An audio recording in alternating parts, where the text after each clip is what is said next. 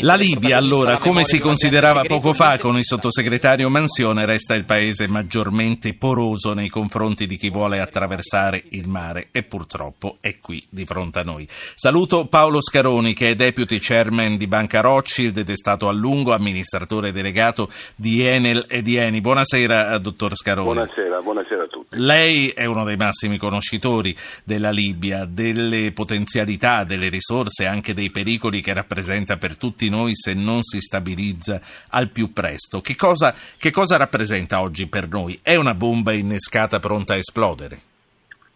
Sì, è una bomba innescata pronta a esplodere. Io mi riferisco non tanto ai temi energetici, che pure sono importanti, quanto al tema dei migranti, dei migranti economici che da tutta l'Africa attraverso la Libia approderanno eh, sempre di più durante l'estate prossima alle nostre coste. Sì, ehm, lei ha fiducia, ne parlavamo prima anche con, uh, con, il sottosegretario Mansione, lei ha fiducia in questo nuovo premier al-Seraci che si è insediato la settimana scorsa, lei lo conosce, lo ha conosciuto nei suoi anni in Libia? Incontrato un paio di volte, eh, io mi chiedo eh, che forza avrà di imporsi come primo ministro di tutta la Libia, è un tema che è sulla bocca un po' di tutti, delle diplomazie di tutto il mondo, perché questi prossimi giorni sono cruciali.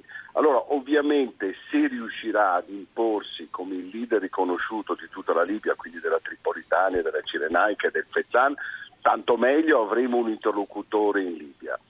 Se questo non avverrà dovremo cercare delle soluzioni di ripiego, ma certamente non possiamo pensare di avere a lungo la Tripolitania, quella parte della Libia che fronteggia la nostra Sicilia, eh, in uno stato di, di, stato fallito in cui tutti passano, tutti fanno quello che credono, troppo a lungo termine. Quindi lei dice puntiamo nel caso all'obiettivo minore che è però quello di avere stabilizzata la zona di Tripoli. Sì, guardi, io, io faccio un ragionamento molto semplice. Io credo che eh, il nostro paese non può reggere un'onda d'urto di centinaia di migliaia di migranti che tra l'altro non potranno andare verso nord come hanno fatto nel passato ma verranno bloccati all'interno del nostro paese. Già l'Austria, l'abbiamo visto ieri, ha dichiarato che attraverso il Brennero non sì. ammetterà. Oggi, oggi si sono un po', un po messi d'accordo, eh, ma insomma c'è da, sì, c'è da ritenere io... che i soldati al Brennero li manderanno davvero. No, cioè io, dipenderà da quello che succederà. Certo, se ci saranno decine di migliaia di migranti economici che vengono dall'Africa che cercheranno di andare a stabilirsi in Austria o attraversare l'Austria per andare in Germania, tutto questo sarà un problema drammatico. Allora, eh, questi migranti da dove verranno? Verranno dalla Tripolitania, la Cirenaica è lontanissima dalle nostre coste, quindi la Tripolitania, questa regione della Libia che peraltro è stato un califfato indipendente fino al 1912 quando sono arrivati gli italiani e addirittura la creazione della Libia l'ha fatta Graziani nel 1934, quindi è un fenomeno recentissimo.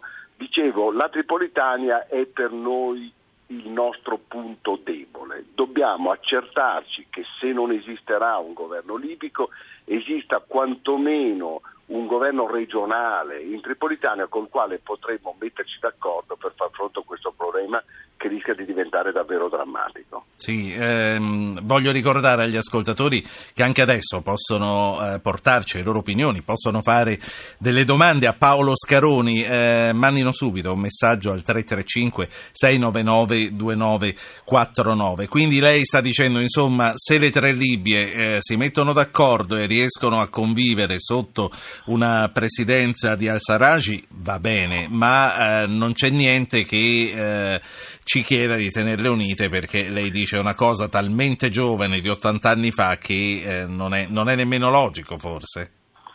Beh, certamente mh, mm, non è molto logico perché non è pragmatico. Gheddafi, ma diciamo soltanto che Gheddafi con una dittatura di ferro è riuscito dal 69 fino alla sua morte nell'ottobre del 2011 a tenere insieme uno Stato che peraltro aveva delle divisioni interne eh, molto importanti anche con Gheddafi. Da allora, e parlo dell'ottobre del 2011, quindi sono passati quasi cinque anni, noi viviamo con eh, uno Stato Libia che è alle nostre porte, diviso, eh, in, in mano a nessuno, e, e che per noi rappresenta, come diceva lei, una bomba vera soprattutto da un punto di vista dell'immigrazione. Poi ci sono i temi energetici che però mi sembra che con questi prezzi del petrolio siano passati un pochino in secondo no, piano. No, ma ci voglio arrivare perché lei comunque è, è stato un uomo impegnato sui temi energetici. Mm, anzi, mm, voglio mm, chiedere adesso, sì. con una Libia divisa in due o tre governi regionali, chi è che trarrebbe maggiori benefici dallo sfruttamento del petrolio?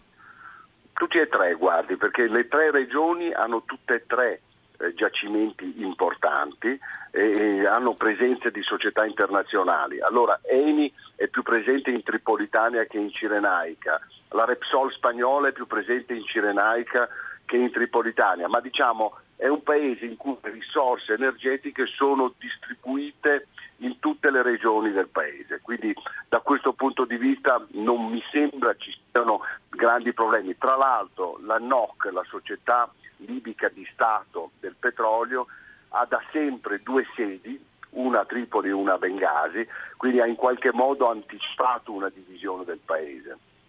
Senta, eh, ragionando col senno di poi, credo che eh, siamo tutti d'accordo che Gheddafi andava lasciato lì, ma lei nel 2011 come la pensava sulla sorte di Gheddafi? No, no guardi, io non la penso così, devo dire la verità. ah, lo pensa tuttora? Difendere...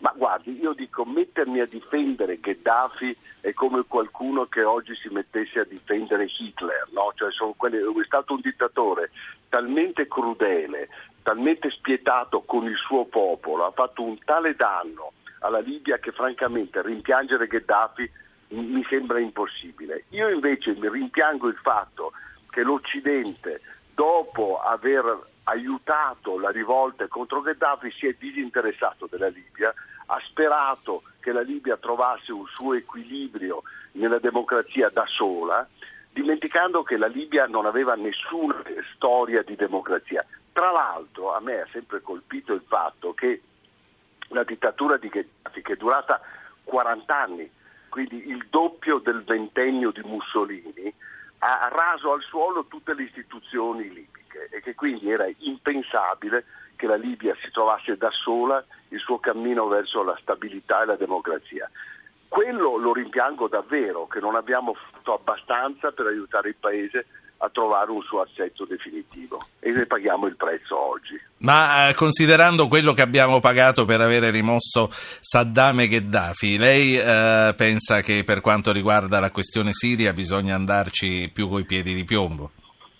Ma mi sembra che si stia andando un pochino no. Quello è un dato di fatto, poi cambiano gli scenari. Quantomeno, sì. lo fanno, quantomeno lo fanno lo fanno i russi. Eh, io ecco, credo, allora, oggettivamente è difficile fare una graduatoria di efferatezza e di ferocia, sì. Gheddafi e Assad, faccio fatica a farla. Ecco, ho, ho, l'impressione che Gheddafi abbia veramente superato i limiti. Non ci dimentichiamo Lockerbie, lui non solo ha vittimizzato il suo popolo, ha fomentato eh, violenze, ribellioni in tutto il mondo, è riuscito addirittura a far esplodere un jet sopra la Scozia uccidendo centinaia di persone, cioè è stato veramente un campione dell'efferatezza Gheddafi.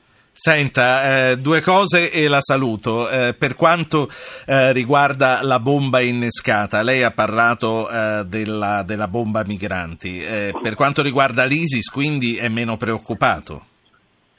Dunque, mi sembra un fenomeno ancora, ancora gestibile e controllabile. Eh, credo che si possa, se si trova un assetto anche solo in Tripolitania, si possa limitare molto il fenomeno ISIS, mentre quello che rischia di avere effetti dirompenti è proprio il tema dei migranti.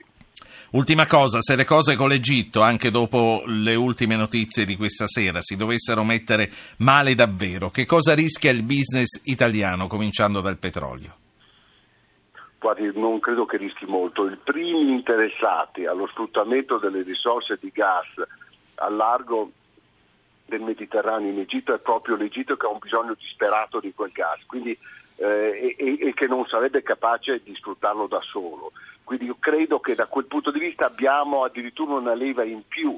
Io tra l'altro penso, pur non conoscendo molto di questo caso, che, che, che ci, ci, evidentemente ci addolora tutti il caso Regeni, ma credo che se c'è una verità, la, la, persona più interessata a far sapere la verità è proprio, è proprio eh, il, governo, il governo egiziano che non può portare sulle spalle una responsabilità di questo tipo a lungo termine. Io, dottor Scaroni, la saluto, la ringrazio per questa intervista in diretta, eh, le auguro buona serata. Paolo Scaroni Grazie. è deputy chairman di Banca Rothschild ed è stato a lungo amministratore delegato di Eni ed Enel.